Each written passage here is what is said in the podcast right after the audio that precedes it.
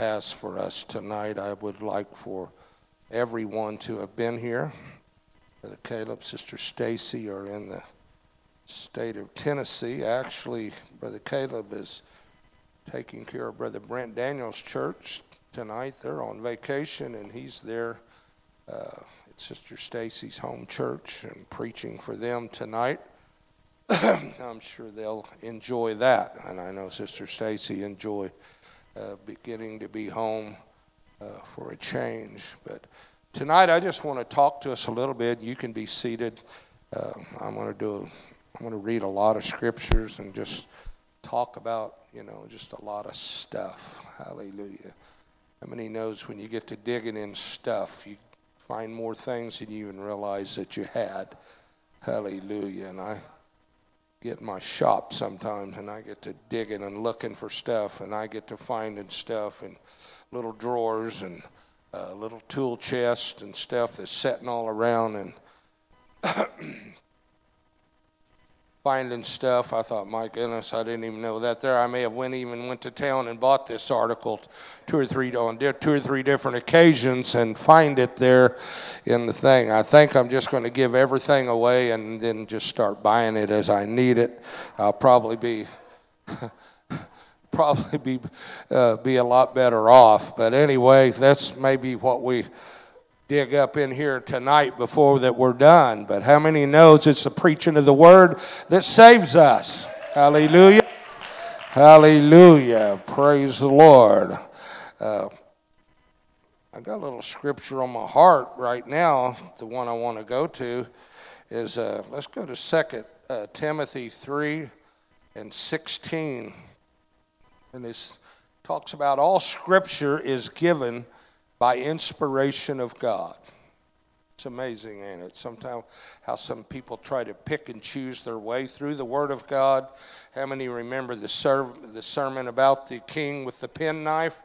And uh, a lot of times, if we're not careful, even though we're several thousand years later than the king that was sitting in his summer house when they began to read and he took his penknife and brother thad he began to cut stuff out of the scroll that he didn't like that didn't suit his fancy. And uh, even in this world today in 2023 if we're not careful we will have a penknife mentality when the word of god begins to be preached if we don't like it, we may not cut it out with a penknife, but we'll make the statement, well, I just don't feel like that's what it's talking about. And I just don't feel like that, regardless of what it is, I just don't feel like that's needful. I just don't feel like that's for us today. And I, you know, 2,000 years ago that worked, but, you know, if we serve a God that's never changed for over 4,000 years, uh, uh, biblical history, uh, why would we want to change anything that's in His Word? Why would we want to change uh,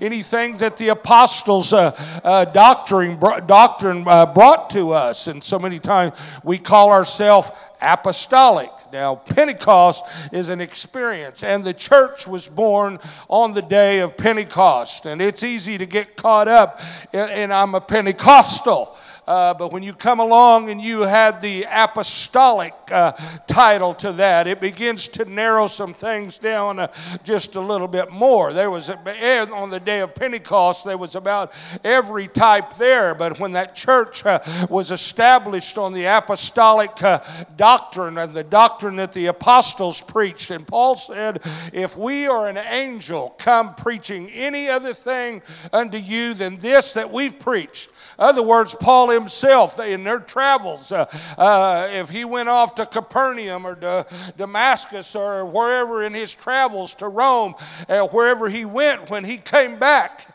that's what he's saying. Though we are an angel, if I go away and then I come back claiming I've got some new revelation and I've got some new doctrine to preach, uh, Paul said, You don't pay any attention to me uh, uh, because it's not truth. It's not, it's not the Word of God. It's not the apostolic uh, doctrine. Hallelujah. I believe we ought to be Pentecost uh, in experience. I believe we ought to be apostolic uh, in doctrine and holiness in living living. Hallelujah. I want to be holy. The Bible, the Lord said, Be ye holy, even as I'm holy. You want to be Christ like? Be holy. Hallelujah.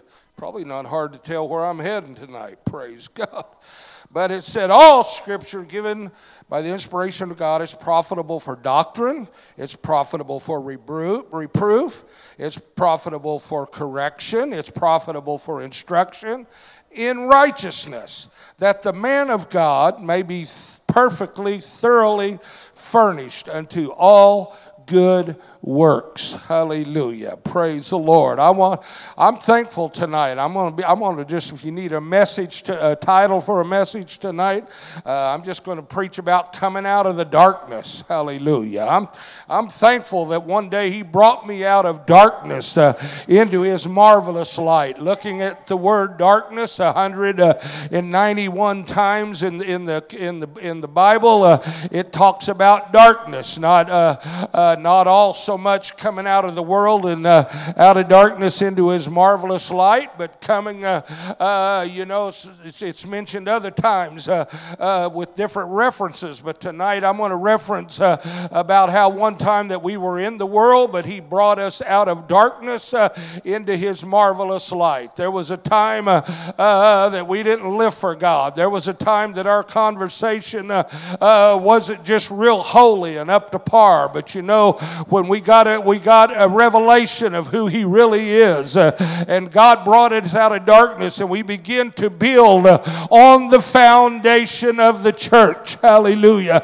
How many knows that in the beginning was the Word? The Word was with God, and the Word was God. The Word is still God today. Uh, this Bible, this Word of God, is still, uh, Brother Ali, the foundation of the church uh, uh, that we're in today. 2,000 years has not changed it. Uh, going on back into maybe uh, 4,000 years or so uh, above into the Old Testament, it's still uh, not changed. It's the infallible, uh, unchangeable Word of God. And this church, uh, he told Peter, Peter means stone, but he said, Upon this rock, thou art Peter, but he said, Upon this rock, not you, Peter, you're just a little stone, but uh, but this rock when he identified the Christ. Uh, but who do you say that I am? Uh, Peter said, I say that you uh, are the Christ. Uh, you're the Son uh, of the living God. Oh, he said, Peter, flesh and blood ain't revealed this to you. I'm telling you something. on this rock, on myself, I'm going to build this church. and heaven and earth will pass away, but my word's not going to pass away. Uh, it's forever settled in heaven, uh, it's forever established. Uh, it doesn't matter if you agree with it or not. Uh, you can stagger and stumble over it uh, all your life if you want to. Uh, but I'm going to take this word of God. It's sometimes it's bitter, but by the time you get it digested, I want to tell you something. It brings forth eternal life. Woo! Hallelujah. I want to go to Ephesians. You can be seated. Ephesians 4 17, starting at 17. 4 and 17. This I say, therefore, and testify in the Lord, that ye henceforth walk not as other Gentiles walk in the vanity of their mind. That lets me know right now, a lot of times our thinking is stinking, stinking thinking. In the vanity of our mind, we, we bring concepts and we, uh, we bring ideas. And uh, uh, a lot of times, well, you know, my heart. I read a little story the other day about Dolly Parton, and she wrote a couple songs, I think Jolene and uh, I Will Always Love You, or something like that, a couple of these songs. But she wrote them in one night.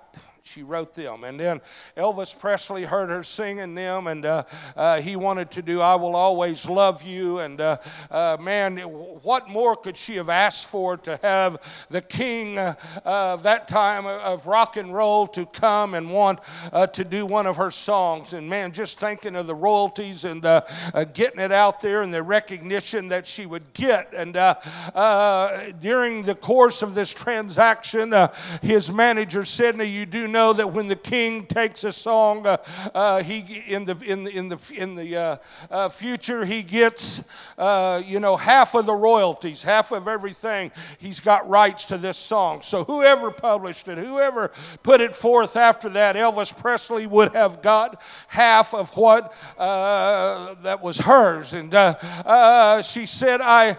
I, I had I, I, I, wanted to so bad and she talked about all the pros uh, and the cons and she said but i didn't. My heart said do it but my gut said don't do it. Hallelujah. And so she said uh, uh, i didn't do it. I declined and i sat around for a while and i was so so nervous and thinking about the money that i lost. And she grew up very poor and uh, uh, so she she spent a lot of time thinking about uh, this decision decision and this thing that she just done. Sometimes uh, uh, when we want to make decisions, we're so uh, unsure, and uh, the worst thing that we could do uh, uh, was to try to just say, I'm just going to follow my heart. But sometimes there's a feeling way on down in beyond the heart, and it's called a conscience saying, Don't do this thing. And so she declined, and it wasn't very long that another lady that was rising uh, in the pop music rock star, what was it? Was Whitney Houston come along and she recorded that song. And uh,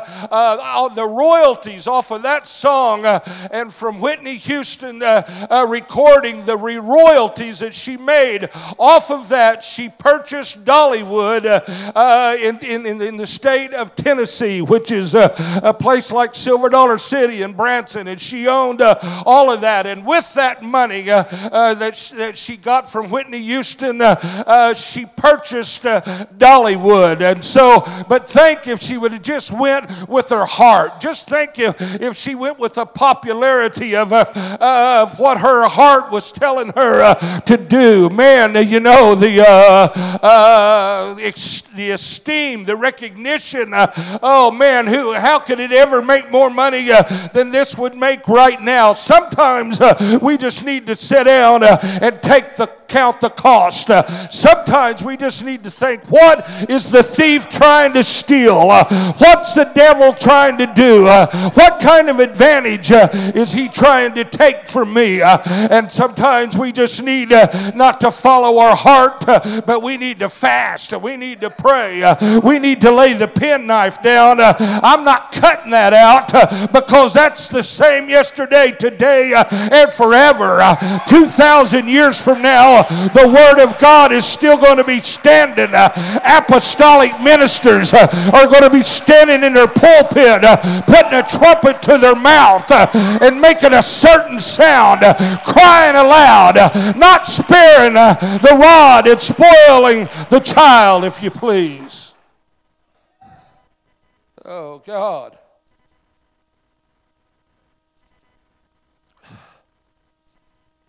had a little It said, Want to change your worship experience at church? Pray before you get there and ask God to speak to you. Meditate and worship on the way. Take a Bible with you. Sing loudly. Focus on God. Don't run late. Take notes. Expect God to move. I want to tell you something. Uh, uh, you need to come to church expecting something. Hallelujah. Well, you know, Brother Sampson, I just kind of, I just kind of got to follow my heart. I read another little caption here, and I, I brought it up on my phone when I was in prayer, and it said, uh, uh, somebody posted this. It said, Follow your heart has ended more marriages, caused more addictions, mutilated more bodies, destroyed more souls, ended more lives uh, than Satan imagined. It's one of hell's most effective uh, slogans uh, follow your heart.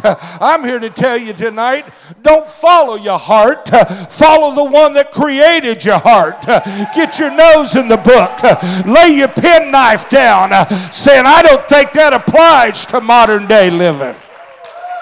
Hey, I'm talking about coming out of darkness.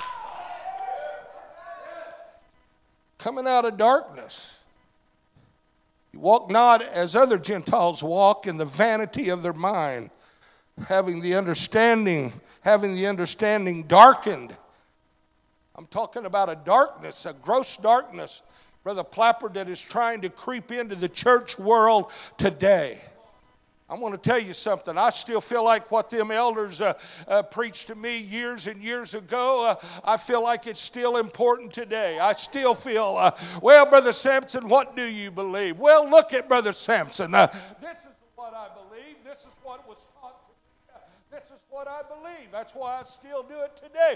My elder's been gone for 23 years, but I still uh, come to church uh, just like back in the day uh, uh when he preached it. Uh, I remember, you know, the way that I used to dress. Uh, I crucified my flesh. it was everything contrary to me, but I began to save money, and I didn't have much in those days. but I began to save up, and I began to purchase what that elder preached to me and to dress how I ought to dress uh, and how you ought to dress when you come to the house of God uh, in respect of this great God uh, that we serve. Uh, I'm still holding to it. Uh, I'm still doing it today, uh, and God's still blessing me.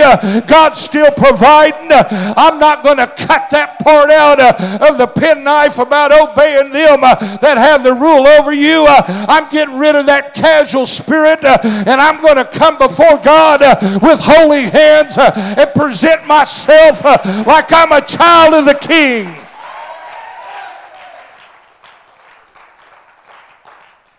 having their understanding darkened, being alienated from the life of God through ignorance that is in them because of the blindness of their heart, who being past feeling have given themselves uh, over to lasciviousness, uh, uh, to work all cleanliness with greediness.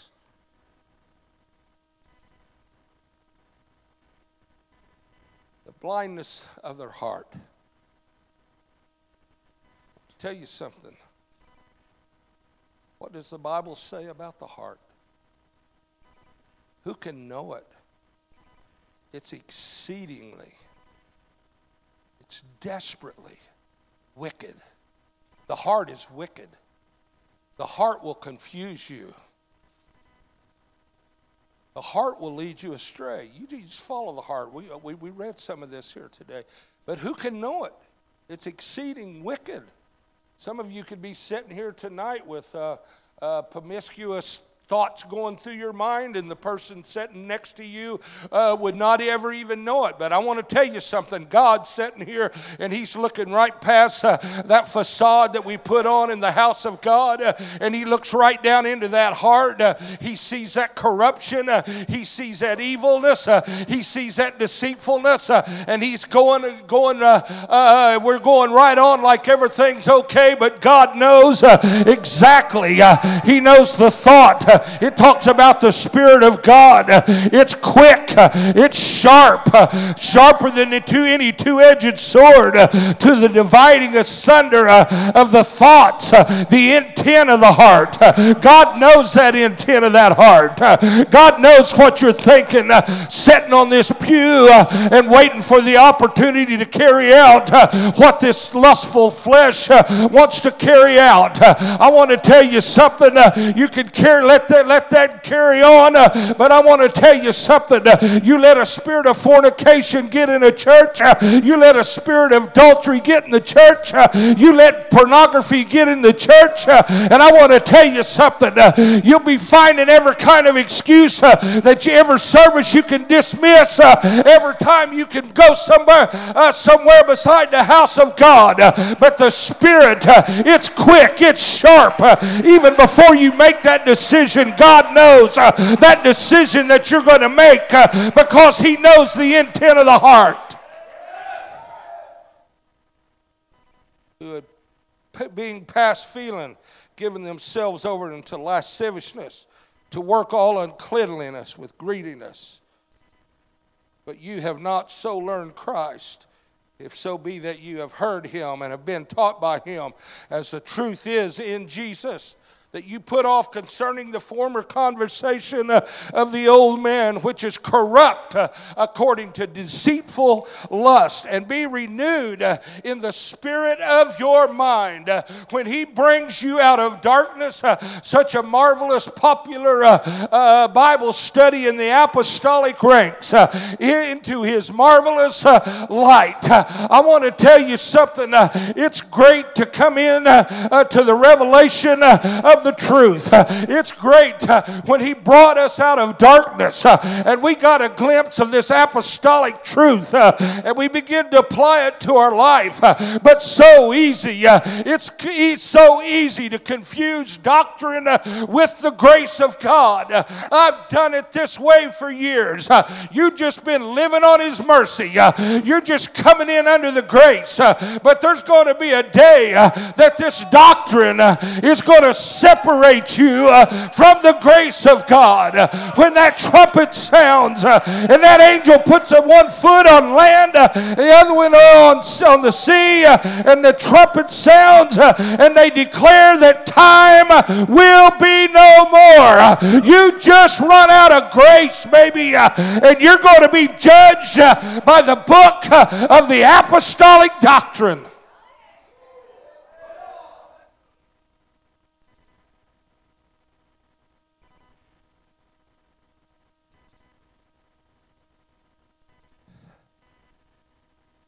Go to Ephesians 5 8. 5 8 through 11. For you were sometimes darkness. Used to have an excuse.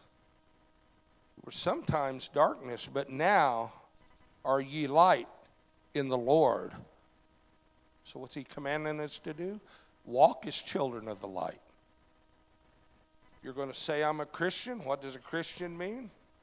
Christ like. If you're going to repent from the works of darkness, what's that repent mean?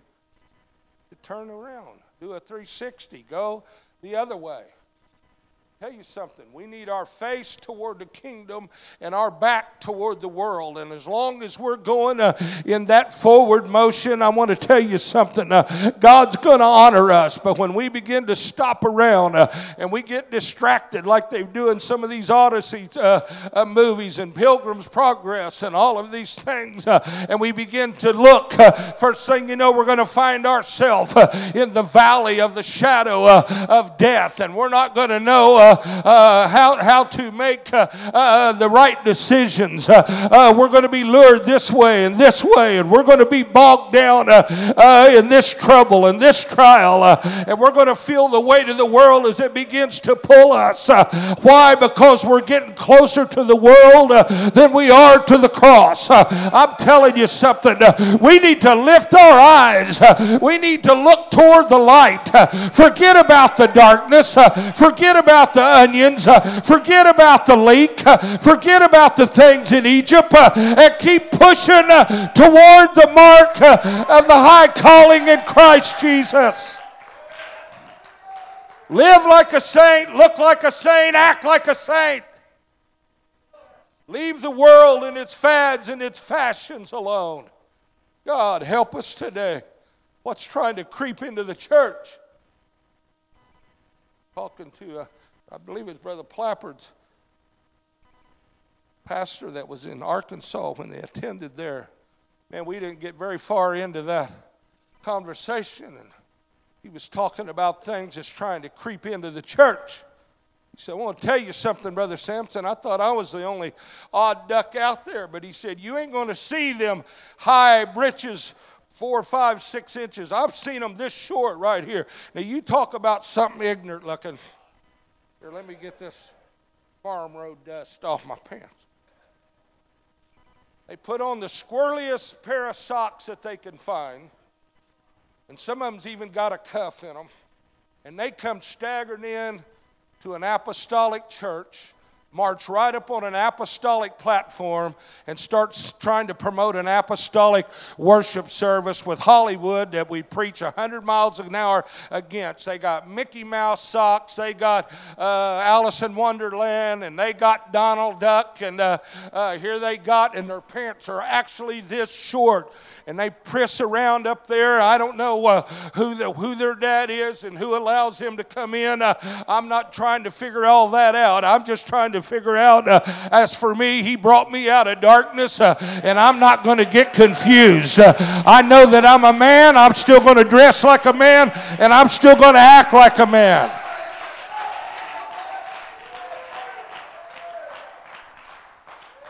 I don't even swim with my pants that short. Well, how do you swim, Brother Sampson? Man, you're looking at it. Pants and a shirt. Pants and a shirt to the elbows. That's the way I dress. That's the way I look. That's what I preach. That's what I am. I don't think just because I'm out of the house of God that it makes any difference. Why? Because He brought me out of darkness. Uh, I, the, the, you know what? The world's looking for somebody uh, that's got some sense. We followed what do they call them? On Facebook, social media, what do they call these guys that enhance and promote? Huh? Influencers. Influencers. And the world follows these whackbirds by the thousands. Here a while back, man, I, I was reading about on the news, and it started out these people they quit their jobs and down in Florida sold everything that they had, uh, and man, they went to converting this van over into a, a real nice camper, and man, they was putting it all together, and they hit the road uh, going up through the Black Hills in Colorado and Wyoming and uh, uh all of those places up through there, and man, they were posting, uh, and it looked like the life of Riley. It looked like uh, the thing to do, man. Just sell everything not a care in the world. Uh, and then every influence and influence and influence and putting that influence out there. Man, get on TikTok, get on social media. Look what we're doing. Follow us, follow us. Uh, uh, man, you can look at these whack birds, and some of them have a, two or three million uh, uh, followers and uh, followers by the thousands, and they're on there. and people's wearing what they wear, and people's buying what they're buying. I want to tell you something. I, I'm thankful that Brother Sampson came out of darkness uh, into his marvelous light. Uh, I'm, not, I'm not influenced uh, by some fornicating, adulterating. Uh, I think they were traveling and not even married. That would probably fit a, a lot of people in this day and age that we live in. Uh, but it ain't very long that you'll go to reading about uh, these influencers. follow me, do this, do that, buy this. this is great, this is grand. and about a year into that mess, and about a million followers. Uh, Brother Alley, you read on there where so and so influencer uh, committed suicide, so and so influencer uh, overdosed uh, on drugs. Uh, they're in alcoholic rehab and they've took their lives. Suicide. so many of them committing suicide. and still, you know, they just keep influencing, keep influencing, and keep influencing our society and our culture today. That some of you are afraid for somebody to know where you go to church. We got to worship in church. I'll run in church. Well, I just bring my friends if y'all didn't get so crazy.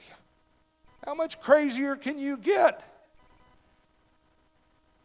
Drink themselves to death, smoke themselves to death, peel themselves to death, take a gun and blow their brains out. I'm going to tell you something. Uh, I'm not looking for that kind of influence. Uh, I'm telling you, there's people out there today uh, that's groping in darkness. Uh, they're stumbling around. Uh, they're needing something. They're reaching for something. Uh, and I'm telling you something. they need something that will satisfy.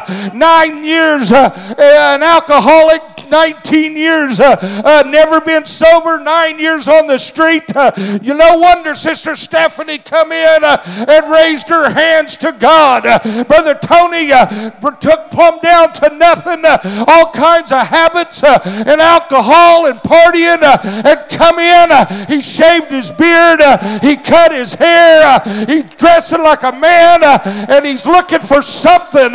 he's tired of alcohol abuse, substance abuse. They're looking for something that'll feel a longing in their heart. Don't be afraid to witness. We got the best thing, Brother Thad, on the top side of the earth.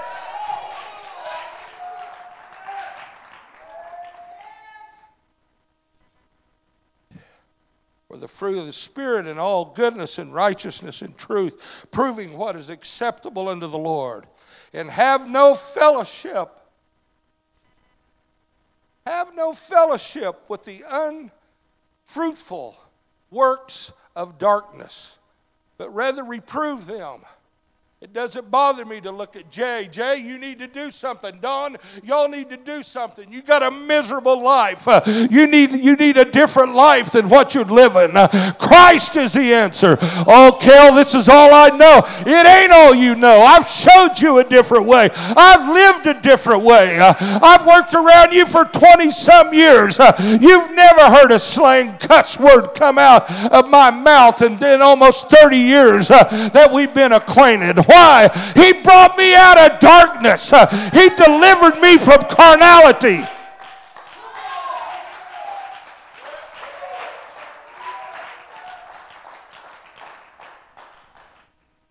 want to tell you something. I know what it is to be bound by carnality. But I can also tell you that 30 some years ago, God delivered me from that. You know what? It'll come back, but I got to keep this flesh under subjection. I got to pray. The powers of darkness will start working their way back in. You know what drives light, darkness away? It's light. I got a shop, and the darker it gets outside, the better the light, the brighter the light is inside. I kept looking at that, but it was still shadowy. I don't like shadowy areas. I don't want it in my shop, my garage, my house, and I don't want it uh, in the church. So me and Caleb, brother Caleb, was at a farm show in Pittsburgh a few days ago, and I went by a place and there was an old gentleman pulled me in uh, and he began to talk about these lights that he had. They're kind of a ufo uh, looking light and each little bulb has got a magnifying glass uh, with each bulb. And i don't there's i don't know how many 80 or 100 uh, little lights in, in one globe with a magnifying lens over each one of them. And man he began to tell me how bright they were and how how that they would shine what what, what was interested for, Brother Sampson. Uh, it was going to drive away the darkness. Uh, I don't see as good uh, as I used to. I know looky too good in more ways uh, uh, than one. Uh, and I thought, man, I need some light. I am excited about getting them lights out of that box and hooking it up and driving every dark area out of that shop. well, I want to tell you something today. I'm interested in this world. they're looking for light. They're looking for hope. They're groping in darkness. I've told before about getting lost. We were hunting and I seen a light in the distance. It was Brother Johnny and Sister Sarah about a mile over there. I was just on the hill from 86 Highway and they lived over, I think it was Jute Road over there. And uh, guess it's about a mile or so across there. And I knew really the direction that I needed to go, but there was something about that light in the distance that drew me, brother. Uh, Mark, and I, I begin to walk over there. I get over halfway there, and then I start to realize uh, uh, what I've done. But it was the light uh, that drew me, and uh, I knew. And I got over there, and I got a ride around the horn, and got back to my car, got what I needed, and got back into the woods hunting. Uh, but I'm telling you something. there, we ought to be a light that those that are groping in darkness, they're sick of circling. it's the same old thing, Brother Triplett used to talk talk about got lost in the woods. Uh, me and Brother DJ's daddy was talking about it uh, uh the other night. Uh, uh, the same tree and the same fence uh, three times in a couple hours. Uh, they were just making big circles uh, in the woods and coming around back to the same tree. Why? they had lost direction. this world has lost direction today, and the apostolic church, in my opinion, has got the truth. They're the light. They got the corn. We got what the world needs.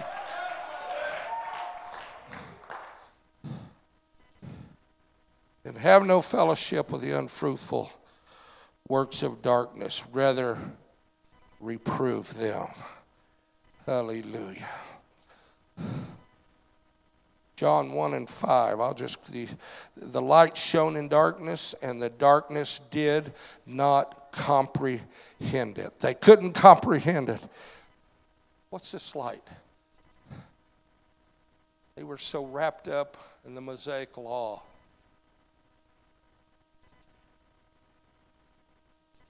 That they couldn't accept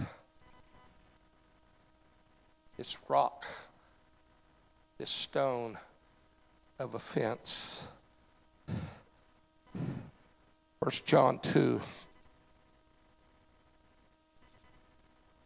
Yeah, 1 John 2.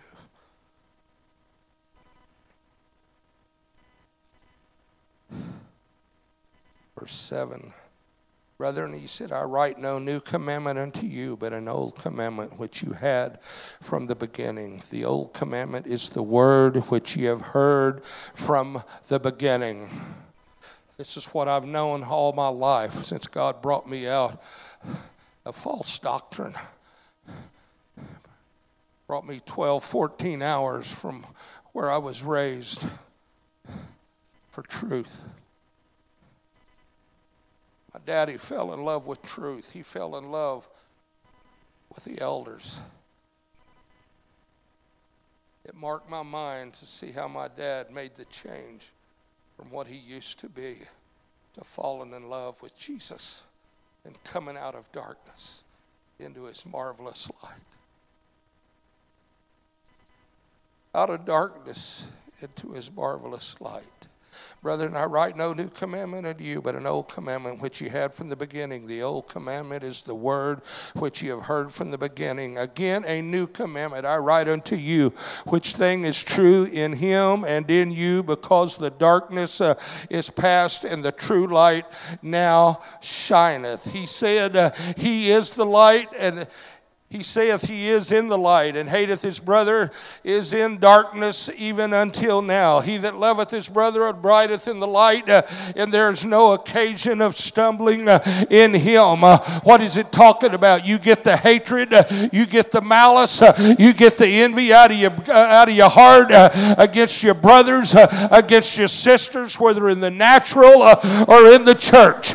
you get right with everybody in the community. I want to tell you something something uh, and you won't be a stumbling block. Uh, I'm telling you something, you'll be a light uh, that shines in the darkness. Uh, oh, I'm telling you something. Uh, he said, The light shone in darkness, uh, and the darkness didn't comprehend it. They rejected him.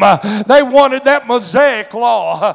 They wanted the scribes, the Pharisees, the priests, the Levites. They, they wanted that old law, and they didn't want to come out of that darkness. They didn't want to accept uh, uh, the dispensation of grace. Uh, and today they're still stumbling uh, in darkness, uh, looking for a Messiah, looking for hope. Uh, and the hope is already here because they was looking for the law and would not accept it by faith. I want to tell you something. it was by faith that Abraham left where he left. It was by faith that Noah built an ark.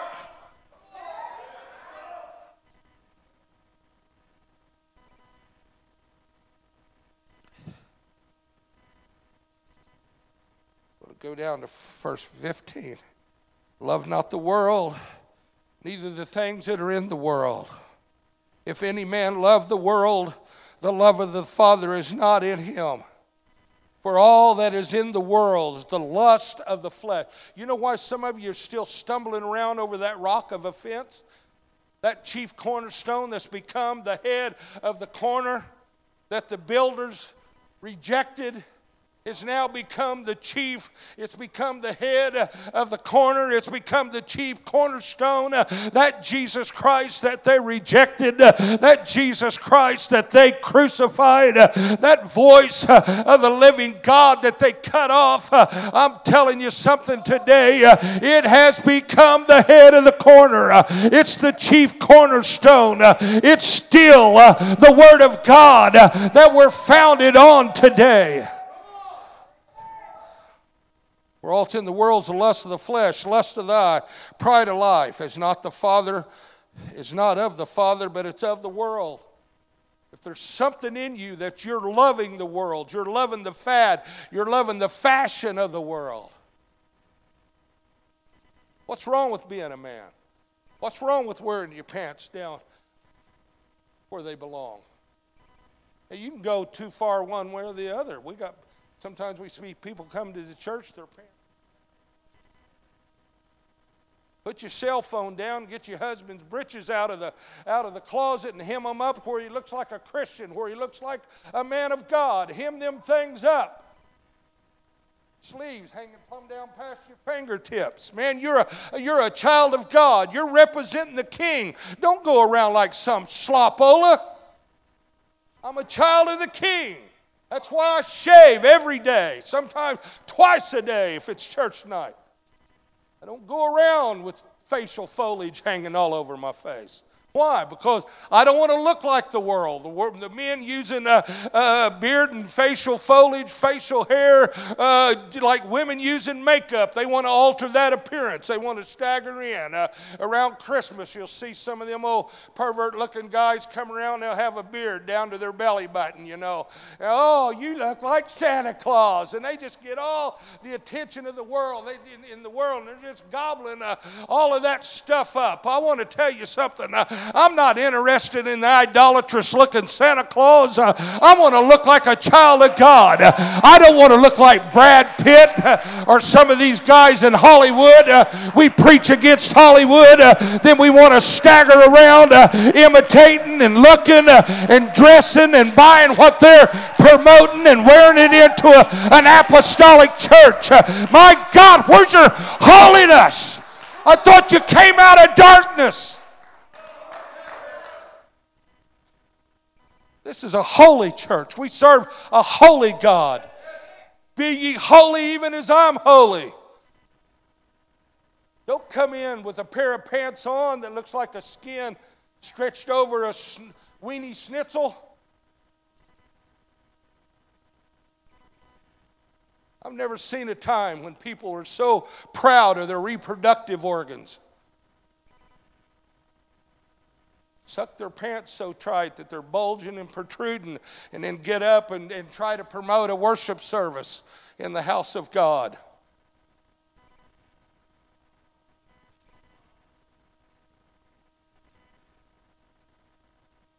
Some of you husbands, you need to wake up. You ain't going to tell me. don't sit in there and get ready or sit in the car and watch them come out. There's nothing left to the imagination. Now, we preach holiness now, but you can wear that dress down to your ankles.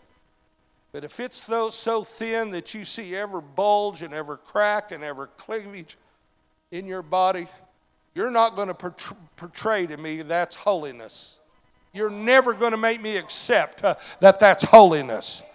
That's Hollywood. That's fad. That's fashion. That's influence from the world. And we're supposed to be out of darkness and into His marvelous light.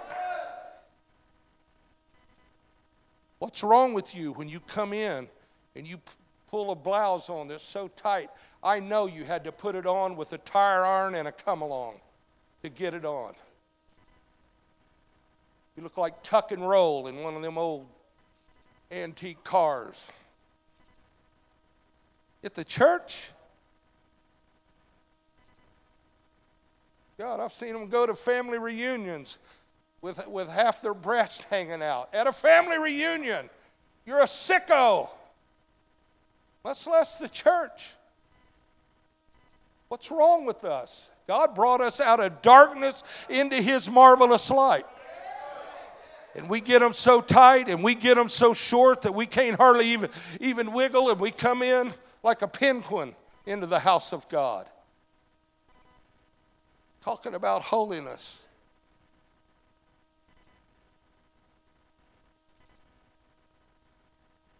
My goodness, just, just, just think about how you ought to dress and how you ought to look. It's not just the men, it's, it's the women too. You got that, well, it, it's below my knee. Okay, you're sitting there and somebody calls you up. And he said, You just sit right over there a minute, ma'am, and we're going to get you up and let you sing. So, in about 30 minutes, he's carried away and he's anointed, and uh, you're sitting up here, and this dress is about here. Here. They're out there getting an eclipse of the moon. And pretty soon you're nervous, so you go to here, and this dress is only here. What's happening here?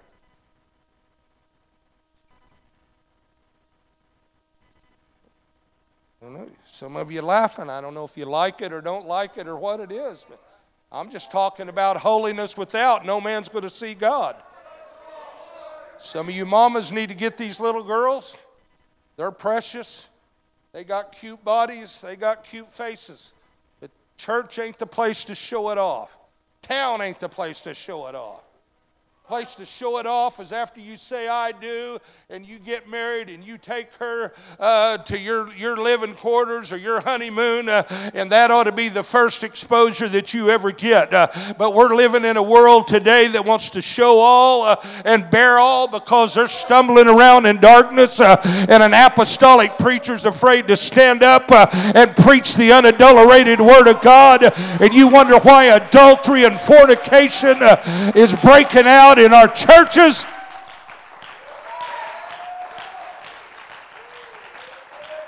You wonder why pornography is running rampant? Because nobody will preach against it.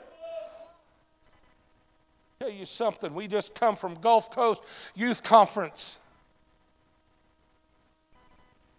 Them preachers preach to our young people. They named it they called it out. They preached it. And I saw our youth standing uh, and weeping and crying and shedding bitter tears uh, and repenting uh, and making commitments. I'm going to do different. Uh, I'm going to do better. Uh, it's not going to be the same for me. It, made them even t- uh, make that commitment to their pastors, uh, to the dorm leaders. Uh, oh, it's going to be different. Uh, but have some of you already come home uh, and visited sites uh, on your phone that you know better to look at? I'm telling you something. I'm so thankful, Brother Cotton, that I was raised in the age that I was raised. and I don't have to fight those spirits that in your face advocacy that the world is putting on the church today, uh, and they're persuading a lot of churches uh, to loosen up uh, and to go the ways of the world.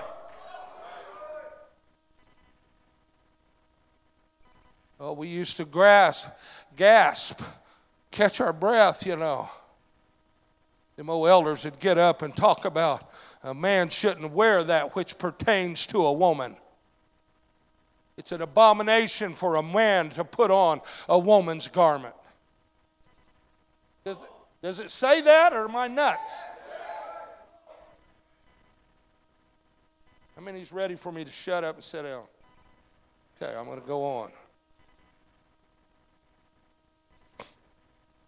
But it's a shame. And we used to do a lot of plays, and I've told this before, and I think it was Brother Jimbo and my son was putting on a skit My son come out in a pair of high heels and a woman's dress. Just a skit. Just a skit. The Bible didn't say it's okay to do it in a skit. It just said don't do it. It's abomination. That's something God hates. Grieves him. 50 years ago, 30 years ago, 20 years ago, we wouldn't have thought much about this. And I looked at that and God smote my heart.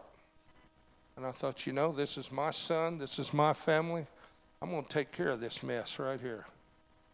And the next church night, I got up and I told them, I said, we will not ever do another play where a man puts on a woman's garment. Oh, Brother Sampson, it's just in fun. Let me tell you something. You look at the world today. There's so much perversion out there. There's so much cross dressing that you can't tell them apart. Let me go one more step farther. When I go out there to those bathrooms uh, and I'm looking for a men's facility or a, uh, a woman's facility or looking for the man so I don't wind up in the woman's bathroom, and I've done that before, it's very embarrassing uh, uh, and humiliating, and you get looks like you've never got when you stagger in uh, to a woman's restroom. So I'm looking, and so when I see the sign with the little woman over there, I know I don't go in there because that sign tells me a woman. Why? Why? How do I know that? How do I know that? The skirt, the dress, it pertains to a woman.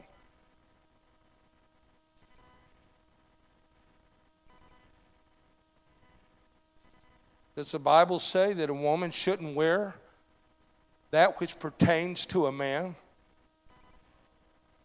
Oh, Brother Sampson, you're so far off. Let me tell you something. That's why a lot of our sons and daughters are dressing and looking like they're looking. That's why this world's full of butches with their hair cut off and shaved up up on the top of their head and taking steroids and staggering in like uh, Charles Atlas or whoever the weightlifters are of this day. If we even got any man that, men that still lift weights, I, I, I don't know. But what's wrong with us? That's because somebody took a penknife, and that don't mean what it says. And we don't need that in today's world. We're living in a, a modern world and we cut it out. And today we got a culture uh, that don't know if they're a man or a woman. They don't know what they want to be. Uh, why? Because uh, ministry, uh, apostolic ranks uh, has shame to stand up uh, and press their claim and identify with who you are, what you are, and what you want to be.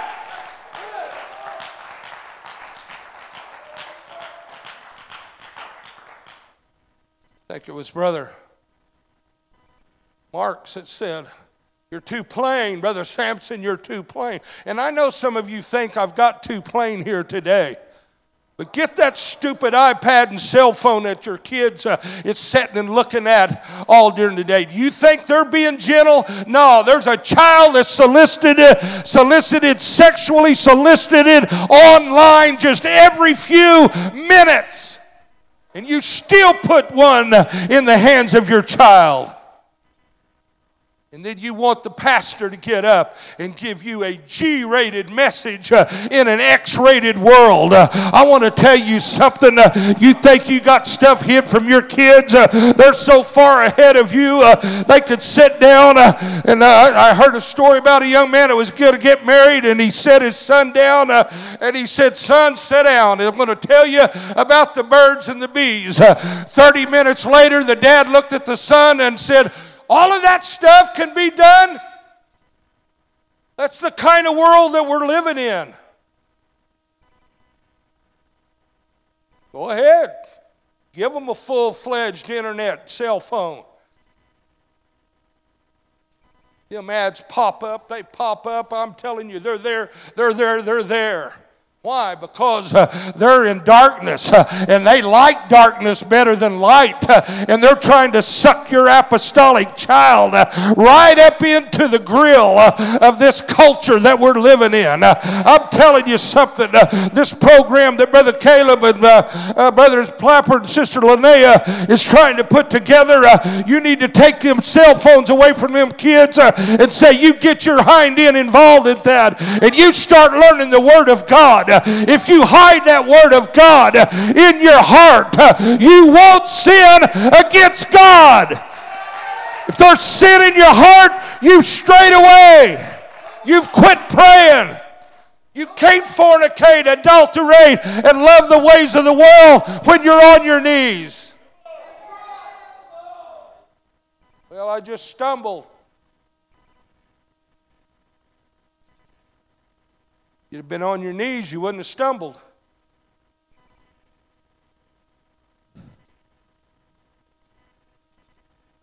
I want to go to 1 Peter. I'm trying to close.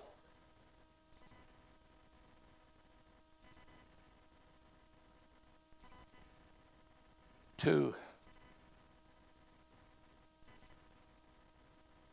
Start at the first verse tell you something to live for God, to be called a Christian, to be Christ like, you got to lay down some stuff. You can't love the world. Any man that loves the world, the love of the Father is not in him. Well, I just don't think. Well, just take the Word of God. I want to tell you something. You're not the first person that stumbled around. Wherefore, laying aside all malice, all guile, hypocrisies, envies, and all evil speaking, as newborn babes desire the sincere milk of the word that you may grow thereby. If so be you have tasted that the Lord is gracious. I mean, I know starting out we need the milk. We got some infants around here uh, and they don't want beef and they don't want steak. Uh, they want milk. Uh, and I'm telling you something, in every hour or two, uh, if they don't get it, and sometimes way faster than that, uh, I'm telling you something, you're going to know about it. Why? They got a desire for milk, they want the milk. But some of us has been living for God for 40 years and we're still struggling with sin. We're still struggling uh, with unrighteousness. Been on milk for 40 years. The Bible said that, uh, that you may grow thereby.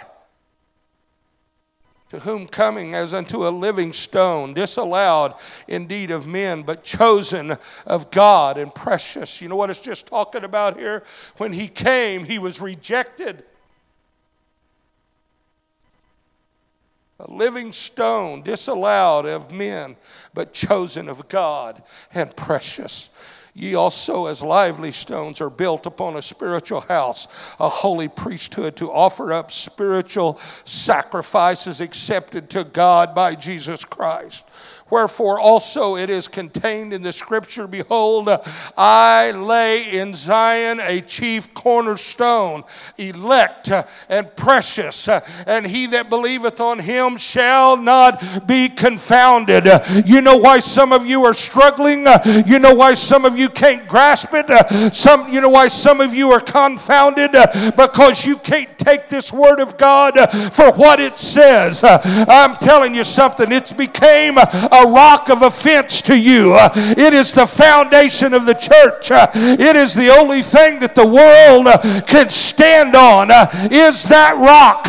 This church has got to build upon the rock, which is the Word of God.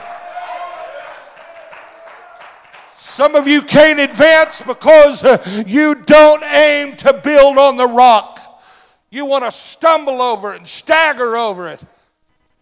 I'm going to build it this way and I'm going to do it this way. And then when you get right down to the nitty gritty, you're going to realize uh, that it was this foundation, uh, this stumbling block uh, of offense. Uh, it's become the chief uh, cornerstone. Uh, I'm telling you something, it wasn't set by the builders of this world. I'm telling you something, it was founded over 2,000 years ago. it's become the chief cornerstone.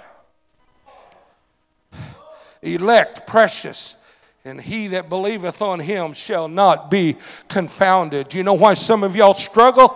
Because you can't believe the word of God.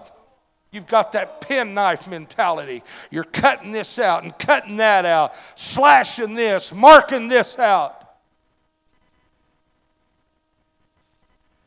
You're going to do it your way. You're going to build it the way you want it to be built. I don't need this foundation. Just dig me a hole there, put some sand in there, and compact it. And sand will pack pretty hard. But you build on it and you let the waters come. You let the pressures of this world read the three little pigs and just kind of type and shadow that in uh, with the church, and you'll understand what, I, what I'm talking about. Thou art Peter, and on this rock I'm going to build my church. This word of God, he built his church. And I'm telling you something, kids, it's, I think it was Brother Shields printed something the other day and said, some of, the, some of the hardest things of being a pastor. And he named off several things. And the last one, and he said, uh, it's trying to convince people uh, that you want them to go to heaven uh, worse than they want to go themselves. Uh, I'm telling you something. Uh, I may not be the most popular pastor in the world, uh, and I'm sure I cut my popularity in half tonight. but if we don't preach to these young people, if we don't preach to the people in these pews, the world's going to suck them in uh, in the vortex like a vacuum cleaner. Uh, they're going to pull them down.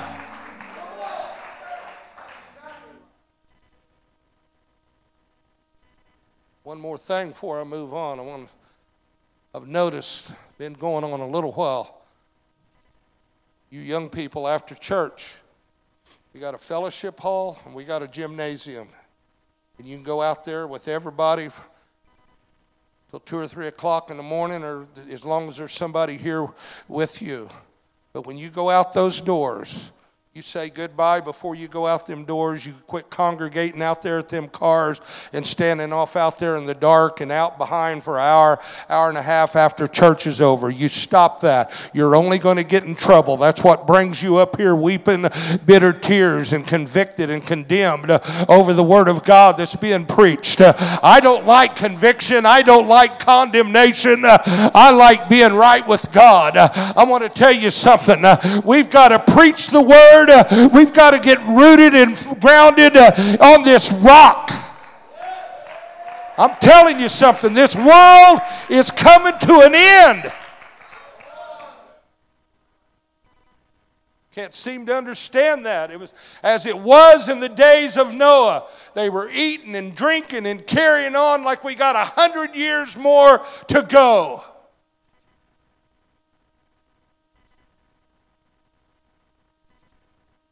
They didn't have Weather Channel and NOAA weathers.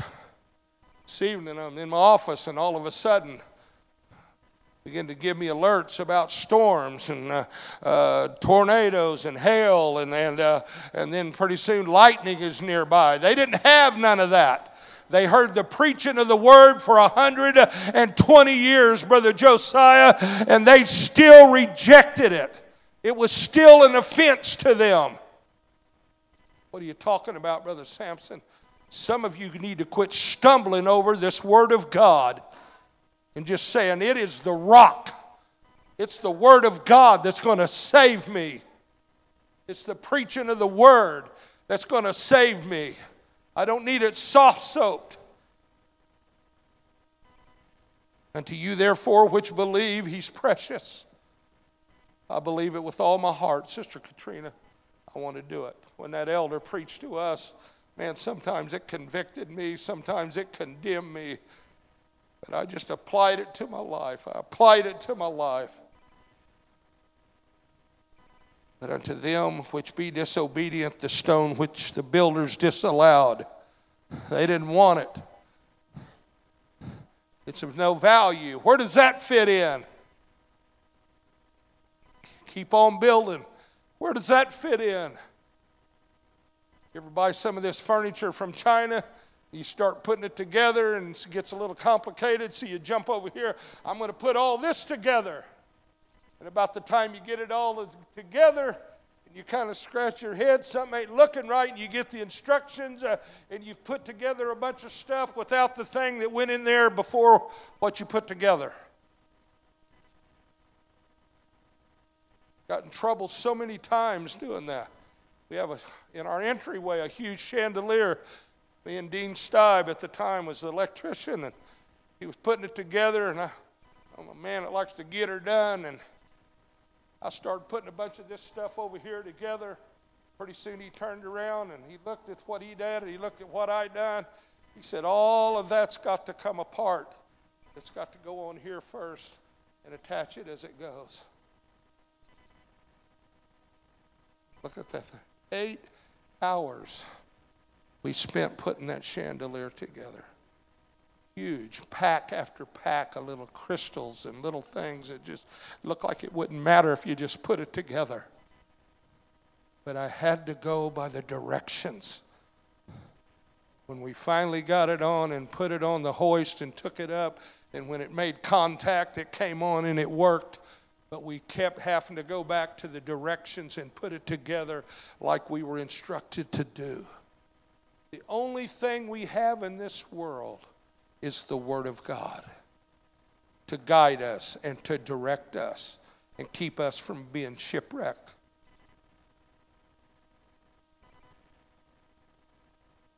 Some things are a no brainer to have to call the pastor about.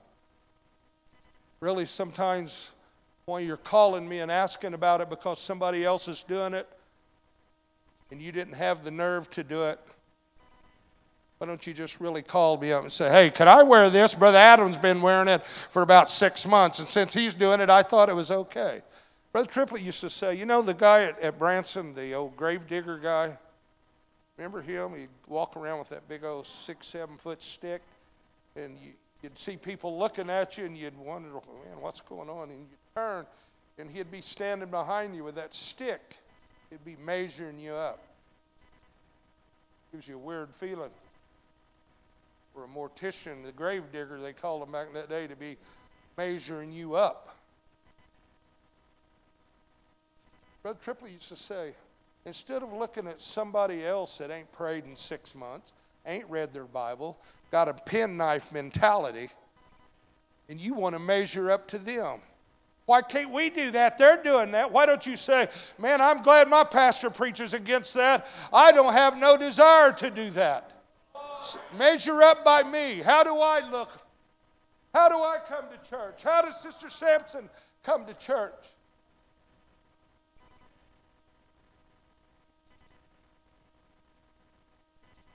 It's a stumbling block.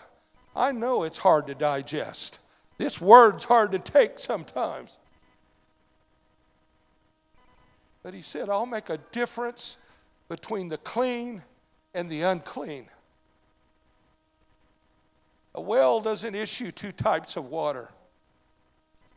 You can't want to be a Christian and want to look like the world. God set boundaries. When they come up and he said, Don't go up on the mount if you touch the mount. If an animal touches the mount, this gets down to the nitty gritty. You want to look like the world, you look like the world, but don't you think on Judgment Day that God's going to say, Come on in, honey, I see your heart. No, because if he saw your heart, you'd have it where his word says, not what you want to do. He makes a difference between the clean and the unclean, the holy and the unholy, darkness and light. If we're the light of the world, we can't be in darkness because the darkness is what needs the light. You understand what I'm saying? We can't look like the world. We can't act like the world. The Bible said, Come out from amongst them and be separate, saith the Lord. Well, I just don't. When I go to town and I'm with everybody and they're dressed, the women's dressed like men, and uh, uh that seems to be the problem here because I'm not really having a problem with a man wanting to come in looking like a woman. But there's just something about it.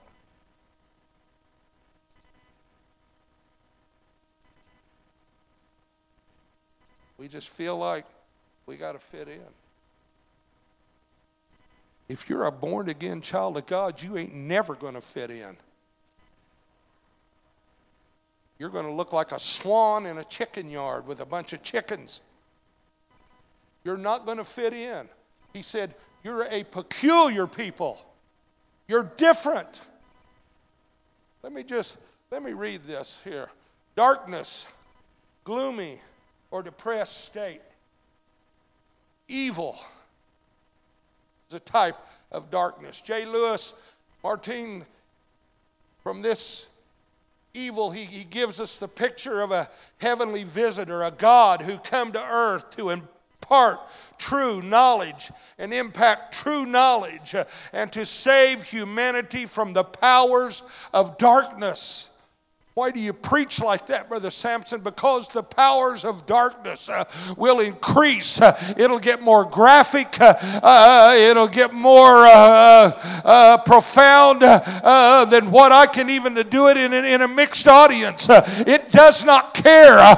gross darkness, the Bible talks about, will creep in. it'll cover the people, the people, the people, the church of the living God, the saints of the living God. God. If we don't watch it, it's going to creep in and take us over. Zach told me the other day, and I, I experienced the same thing. You mow here, you're not sure of the stack of fence posts and old rolls of wire that you put here, or, or, an old mowing machine laying in the grass. So I can't really remember right there. So you stay a little farther from that last year's tall uh, fence row and you move out a little bit. And uh, the next year you go back uh, and it's grew out about this much farther. He said, Man, I need to go up with a brush hog because uh, where they just keep moving out uh, and don't want to get in there and clip uh, all that. I'm telling you something. Uh, we need to clip it. We need to cut it down. Uh, we need to get it where we can see what's lurking in the weeds uh, and in the brush.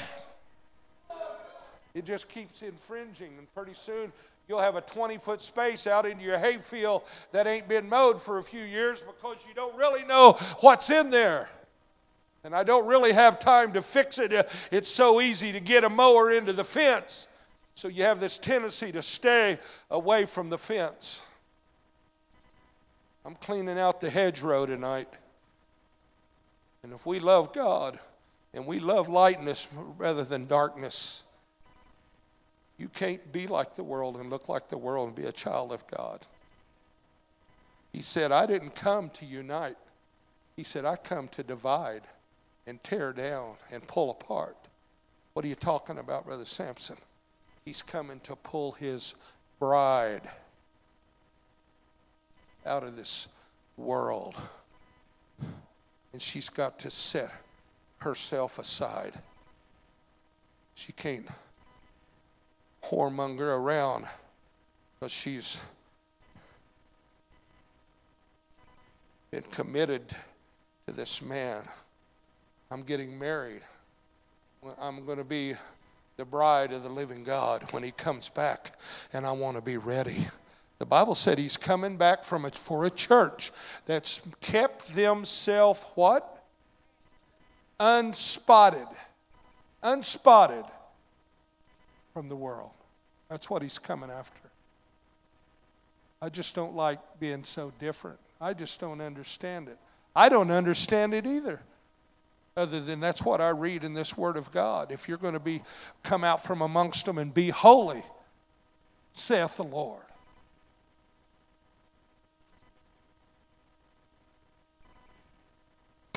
A stone of stumbling and a rock of offense, even to them which stumble at the word, being disobedient.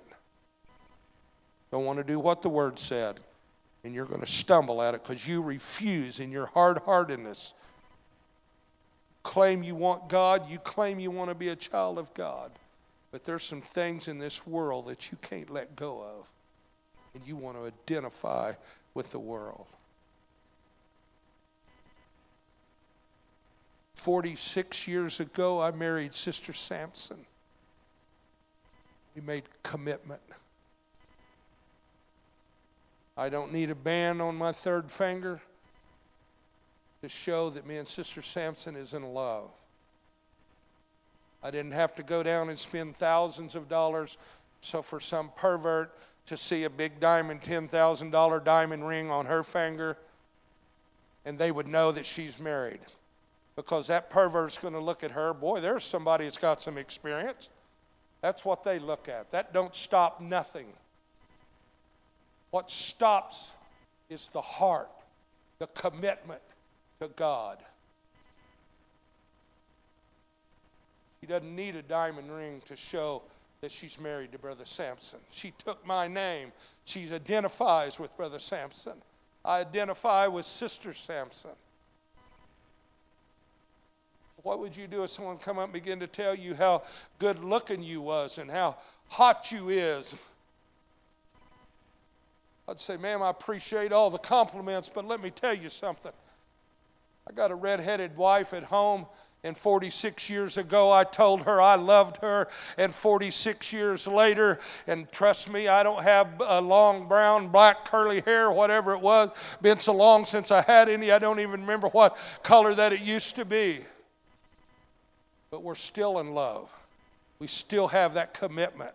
I don't need a band, I don't need some kind of a token other than in the heart. Sister Sampson is my bride, and I'm her spouse.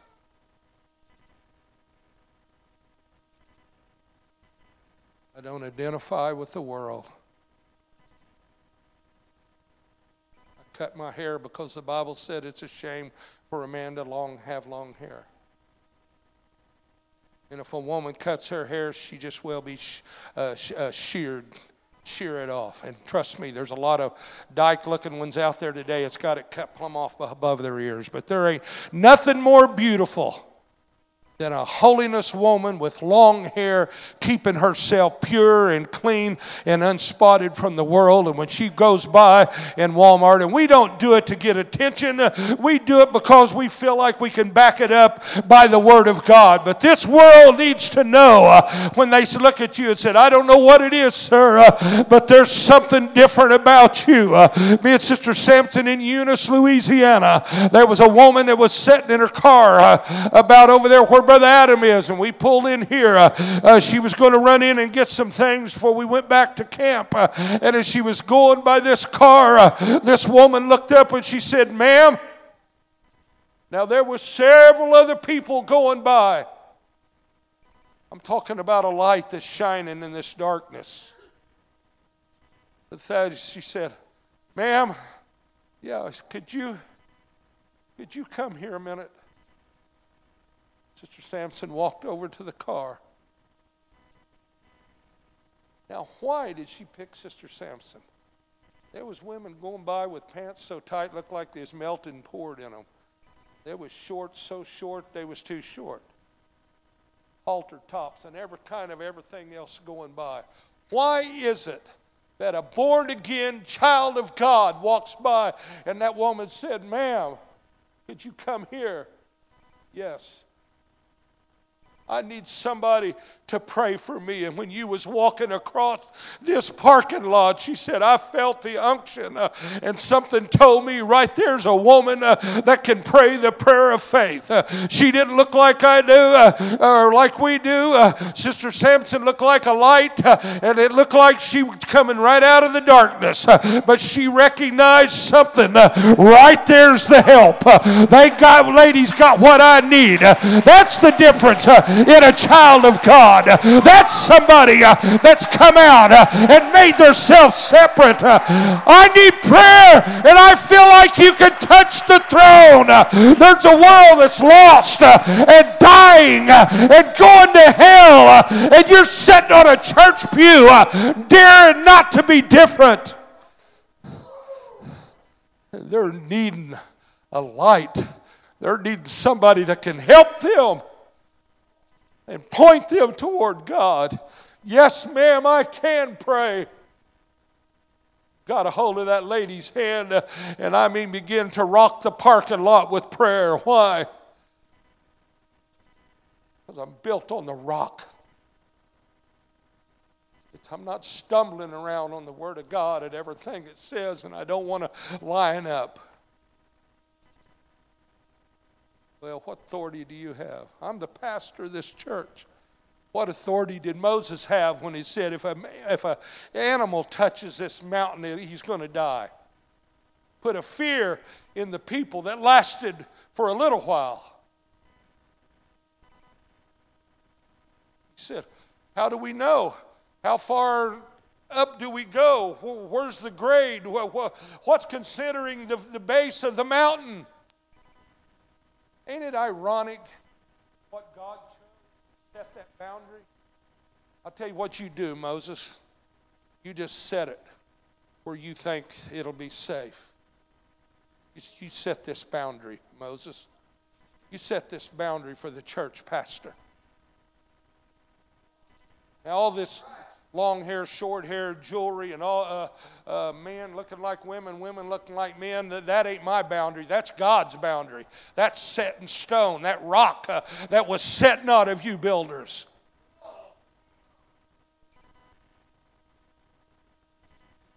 I think mid calf is holy. I think mid calf will pretty much cover you in about everything that you do. What's wrong with you when you walk out of the house that you can't see your daughters? What's wrong with you women that you can't look at your husband and say, hey, that's just a little too revealing? Why would you even want to wear something like that? Man, be the priest of your house. You're the first partaker. It's up to you to set it in order. Set some boundaries. We're not going there. We're not talking like that.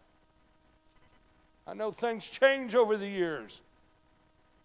If I'd have said pregnant when I was nine years old, I'd have probably got my teeth knocked out. Just some things around the house that you didn't say. It was just some games that you didn't play in, in Dave Sampson's house.